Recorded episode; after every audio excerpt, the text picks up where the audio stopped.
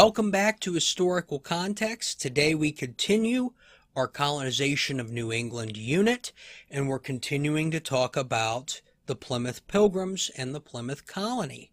And where we last left off, we were at the end of March of 1621, where the Pilgrims, after four months of being in America, finally meet the natives and form two separate alliances.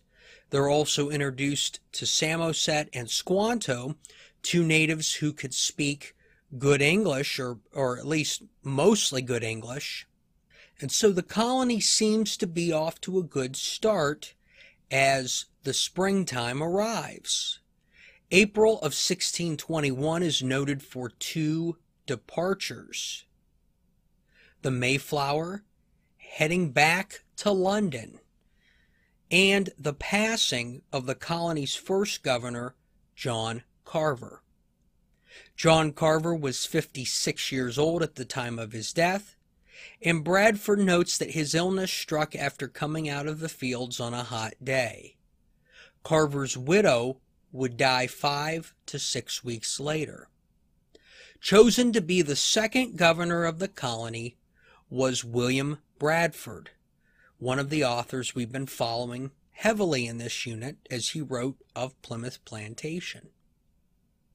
Bradford had not quite recovered from his illness, so they appointed an assistant, a man by the name of Isaac Allerton. The two would work together for the next several years.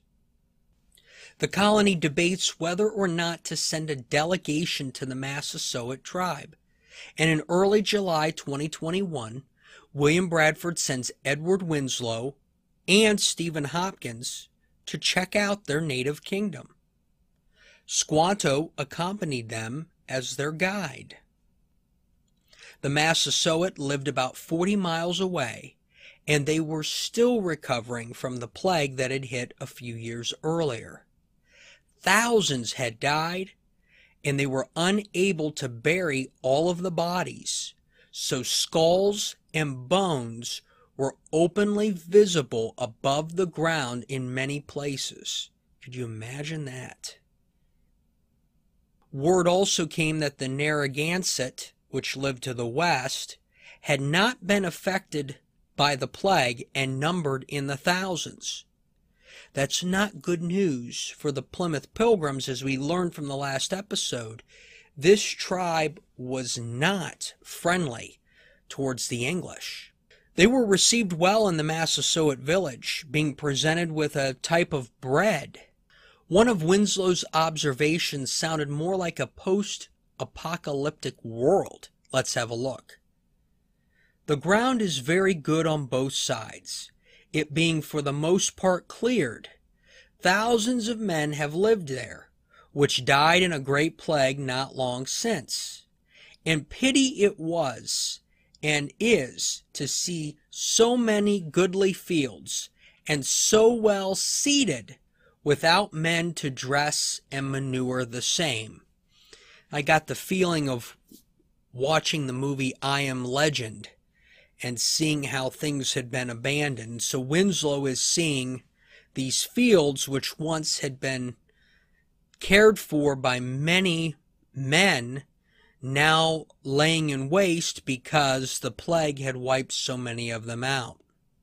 A Narragansett native was spotted, and a fellow native on the expedition, who was a, a guide, noted that they were not to be trusted. They came upon another native man and two women. The women had roasted crab, fishes, and dried shellfish, which they shared with the expedition in exchange for beads. They got to the Massasoit town of Pokanoket, where they waited for the chief to arrive. The chief's name was also Massasoit. Massasoit affirmed the peace between his tribe and the colonists, and he also offered to help the colonists with corn seed. Massasoit then made a speech to the men and the village So this is something interesting because we have covered, especially in our 16th century explorers unit, some of the interactions with natives. And I think this is the first time we've seen a native chief actually address his village, in the writings at least. The group stayed all the next day and left the following morning with Massasoit leaving Squanto with him and sending another native in his place to serve as interpreter. They returned to the colony after walking through a day long rainstorm and having an inconsistent supply of food, but the guide's ability to fish helped preserve the health of the colonists. Meanwhile, an administrative problem arose in the colony. The Mayflower Compact lacked the authority of the English government and therefore a representative of the Council of New England by the name of John Pierce went to the crown and obtained an official land patent known as the Pierce Patent in 1621. It basically gave legal authority to the Mayflower Compact.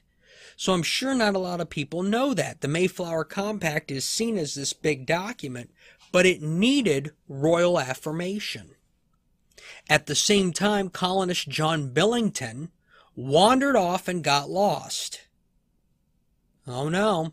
And we've seen this before in Jamestown. That's that's a, a scary thing to have happen. Bradford only mentions the incident in one paragraph, but he notes that Billington was gone for five days wandered 20 miles to the south, and lived off of berries before finding a native village. He was sent to another native village where word got to Plymouth regarding his whereabouts. He was located at Cape Cod with a Nauset village who made peace with the colony. Winslow, while on the way to get Billington, stops at another village and makes this somber observation. Let's have a look. One thing was very grievous unto us at this place. There was an old woman, whom we judged to be no less than a hundred years old, which came to see us because she never saw English, yet could not behold us without breaking forth into great passion, weeping and crying excessively we demanding the reason of it, they told us she had three sons who, when Master Hunt was in these parts, went aboard his ship to trade with him, and he carried them captives into Spain.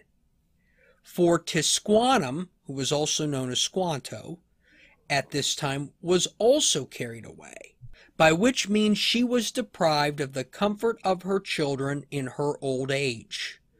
We told them we were sorry for that any Englishman should give them any offense, that Hunt was a bad man, and that all the English that heard of it condemned him for the same.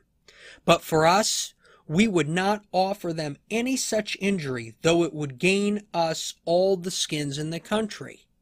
So we gave her some small trifles, which somewhat appeased her. So the wounds of Captain Hunt's expedition still ran through these areas. When the colonists get there, they discover that Billington was with the same tribe as the small group of natives in the firefight the previous winter.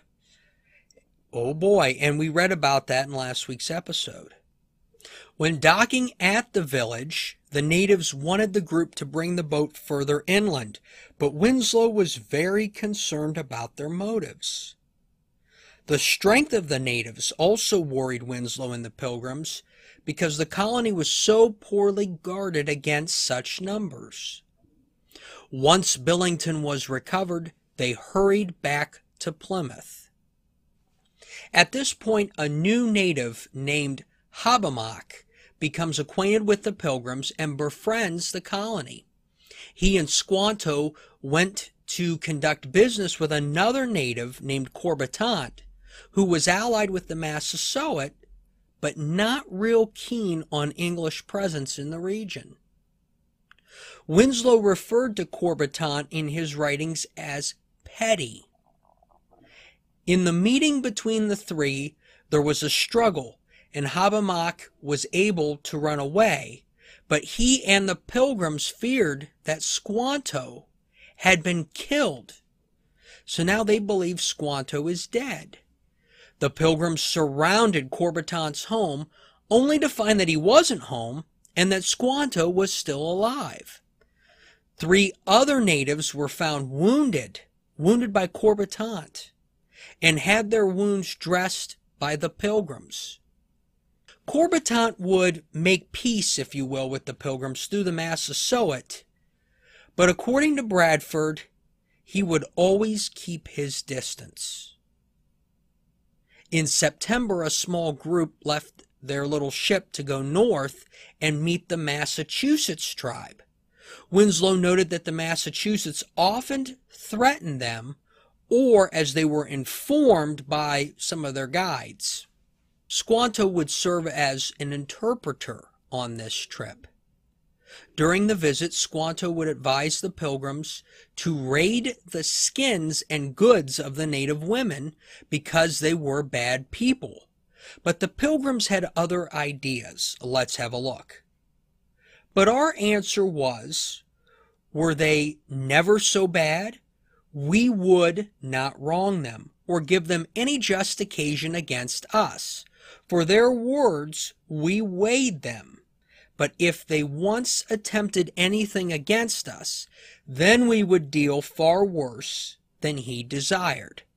So Squanto did not like these natives, but the pilgrims were not going to essentially fire the first shot in anything that would, you know, bring ill will upon the colony or those relations. The pilgrims were received well but told of a tribe called the Tarentines who would come from the east, steal these natives' corn, and kill some of them. As a result, the colonists cautiously but safely returned to Plymouth in time for the harvest. Now we're, we're in 1621, and that year's harvest would set the stage for what the pilgrims are likely best known for in our history, and that is the first Thanksgiving. And we'll talk about that story next time on Historical Context.